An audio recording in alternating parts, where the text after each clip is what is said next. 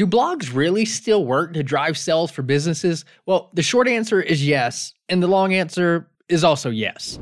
Damon Burton is breaking down how to create good blog content that does exactly this. Let's do it.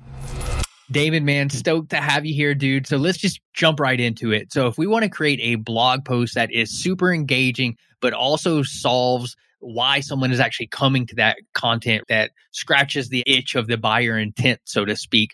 Like, how do we start to frame up a blog post that is doesn't sound robotic, doesn't sound like someone that doesn't know what the hell they're doing wrote it and actually engages people, keeps them on page, and takes them to the next stage in the funnel?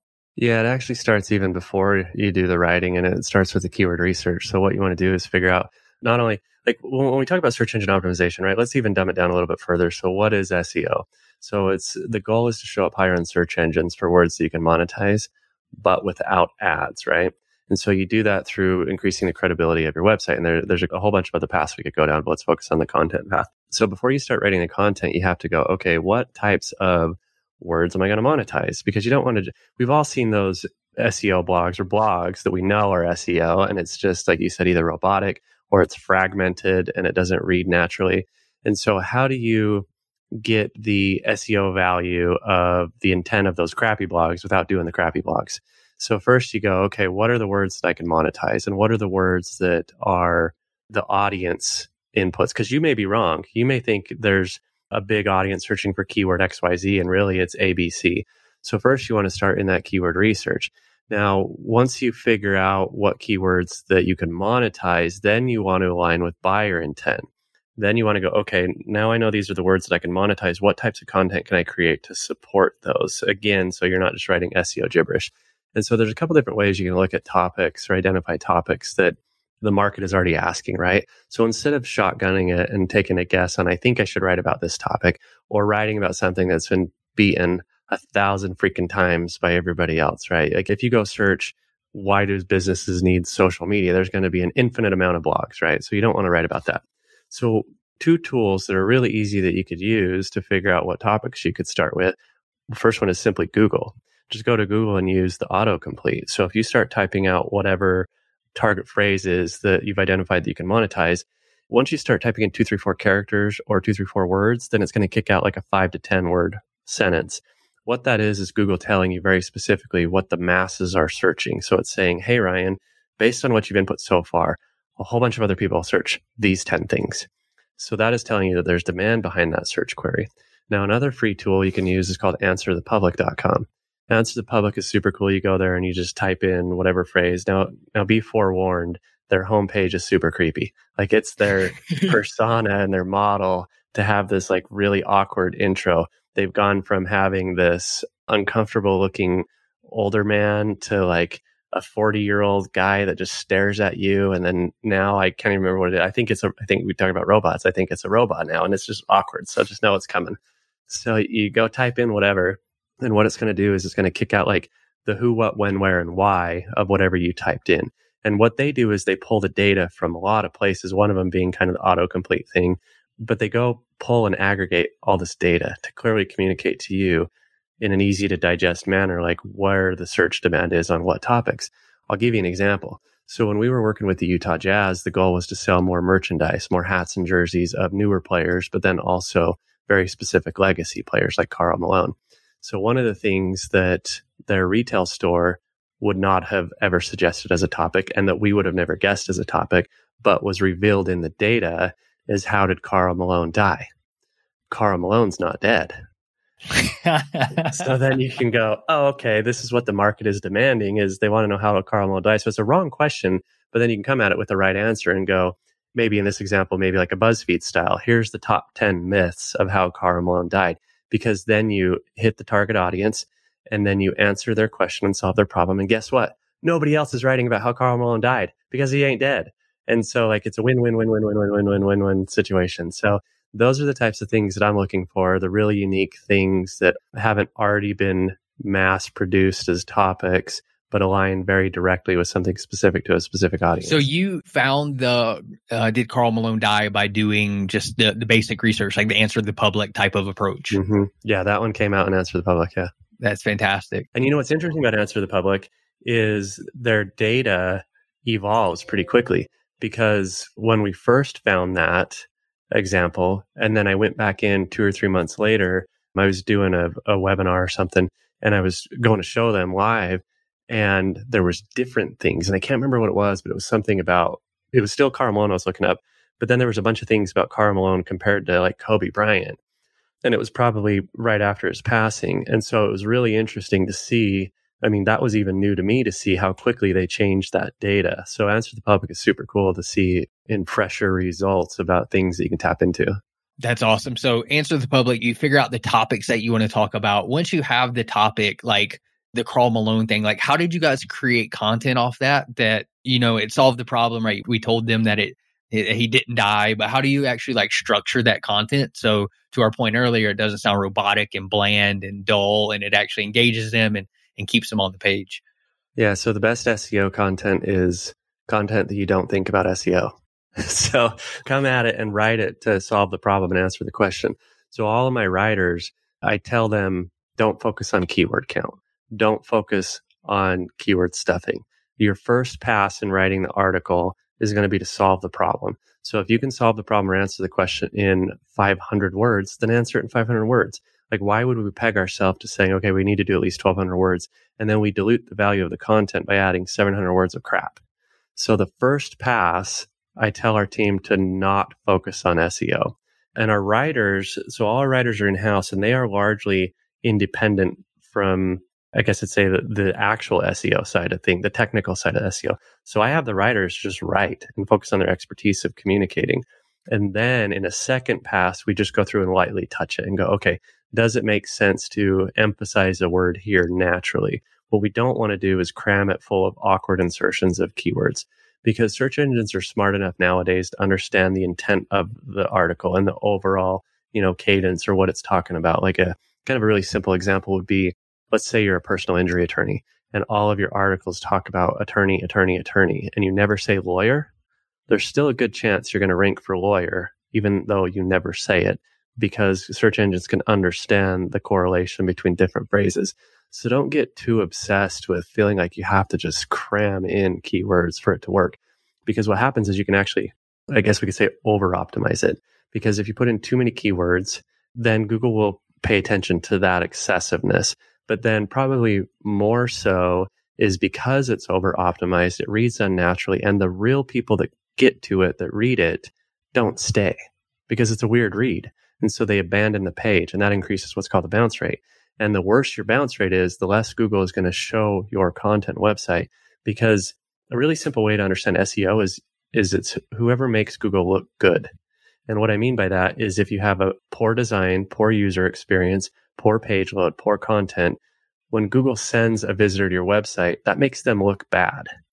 And so there's a small chance that that person's going to use Google less, which decreases their revenue. So they're trying to protect their own interests. So if you can just simply make Google look good by having a, a well written piece of content that isn't overly stuffed, that keeps people on the page, it'll actually perform better than something that's excessively stuffed purely from an SEO intent. Yeah. So it doesn't have to be super long, doesn't have to be super optimized. It should be good content that solves the problem. And then you optimize it just enough to make it sound natural, but hit the main points that you want to show up for. I'm curious to wrap up with a couple like quick questions here. How much does design of the website impact SEO? Because like you said, like if somebody goes to a website and it doesn't look good, thus they maybe they think it's old and out of date and things like that. How much does like visual design actually impact your ability to rank from an SEO perspective? It does have some direct impact, but here's a little asterisk to the comment, right? There's not one thing in SEO that is substantially more effective than the other. It's basically who can juggle 100 different little things the longest. And so design is part of it, but it's not the magic bullet. Content is part of it, but it's not the magic bullet. Backlinks are part of it, but it's not the magic bullet. So the thing with design though is is interesting. It's kind of counterintuitive for a lot of people. The simpler the better. I've seen the most amazing visual designs perform absolutely the worst. And I've seen the dumbest, blandest, minimalistic designs perform absolutely the best. And it's usually the latter. Usually the simpler is better. And there's tons of case studies where websites start to perform better as you remove things from it, not add things. So minimalism is actually a really effective approach to design. What you want to do is basically figure out how to hold the visitor's hand and take them on a journey to where you want them to go, whether it's submitting a contact form, opting into a thing, buying a product. Make it so they don't have to think on which button to push to get to that thing. And so, as far as design, there's that component, but then there's other components as far as the hierarchy of content. So, search engines will pay attention to how far down content is on a page. Like a really common thing that we have when we launch a new account is we have this audit checklist where we go through and go, okay, are, are these in place or do we need to remove these things? And what we don't want to do is change the branding. We don't want to go in and say, hey, thanks for signing up for SEO. Now you also need to pay for a new design. So what we do is we fix anything that's not cosmetic, that's just on the back end, we'll just fix it. But in the case that there's something cosmetic that would benefit SEO, then we bring it to the client and say, hey, here's something we want to consider. Here's why. And a really common example is big header carousels. So it's like this weird natural desire for humans to add carousels. And I'll admit that I've done it too, right? But here's the problem with carousels is when we have these like slideshows at the top of the of the page, a lot of bad things happen from an SEO perspective. First thing is is there's a big image. Big images are big assets which slow down the page. And if it's carousel, you have multiple big images that slow down the page.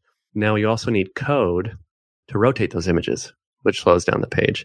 And what a lot of people don't realize is the majority of the code that rotates those has to preload all the images. So let's say you got five images in your slider. It only shows one at a time, but it has to load the weight of all five in advance. So that slows it down. And then because you have this big header image, it suppresses the text based content further down on the page. So then Google says, well, it must not be that valuable because they had to work hard to get to it. And now on that same note, search engine will pay attention to the hierarchy of menus. So if you have a menu that's got 50 layers to it, the further you go down in those layers, like these flyout menus or these mega menus, I try not to go more than two or three layers deep. I definitely never go more than three, but I try not to go more than two because the further those get nested and buried in how the menu flies out, the more devalued they come. So search engines will pay attention to the number of steps it takes to get to a piece of content. So there's a lot of different ways you can interpret design to how it impacts SEO. Fantastic. Love that breakdown. What would you say are two myths that people commonly believe in regards to SEO that just aren't true? The first one, I'll have to think about a second one. The first one for sure, though, is what's called meta keywords. So, meta keywords used to be this thing where there's in the source code of a web page, there's a little line that says, What is this page about? So, you don't see it visually, it's just in the code. And Google has gone on record as far back as 2009 saying that they don't look at meta keywords anymore. And so, for whatever reason, some platforms have that still built in. And so people will populate it. But even worse is the platforms that don't have it built in and people go add it. So, what these are is before search engines increased kind of their intelligence and understanding intent of content, it gave webmasters and site owners the opportunity to say, what are some keywords this website is about? And of course, we just abuse the crap out of it. And we put in every keyword possible in there to say, I want to rank for absolutely everything, even though it's completely unrelated to what my website's about. And so they just completely ignore it now. So don't even care about meta keywords. Now that's different than meta description. So there's different meta tags. Now meta descriptions are different. There is a little bit of value. Why don't I use meta descriptions as the number two? So meta descriptions, and I'll kind of lump it together with title tags. So what these are is if you go to a website and you look in your browser and on the tab. So right now you and I are recording on a platform called Squadcast. And I look on the browser and the top tab it says Squadcast.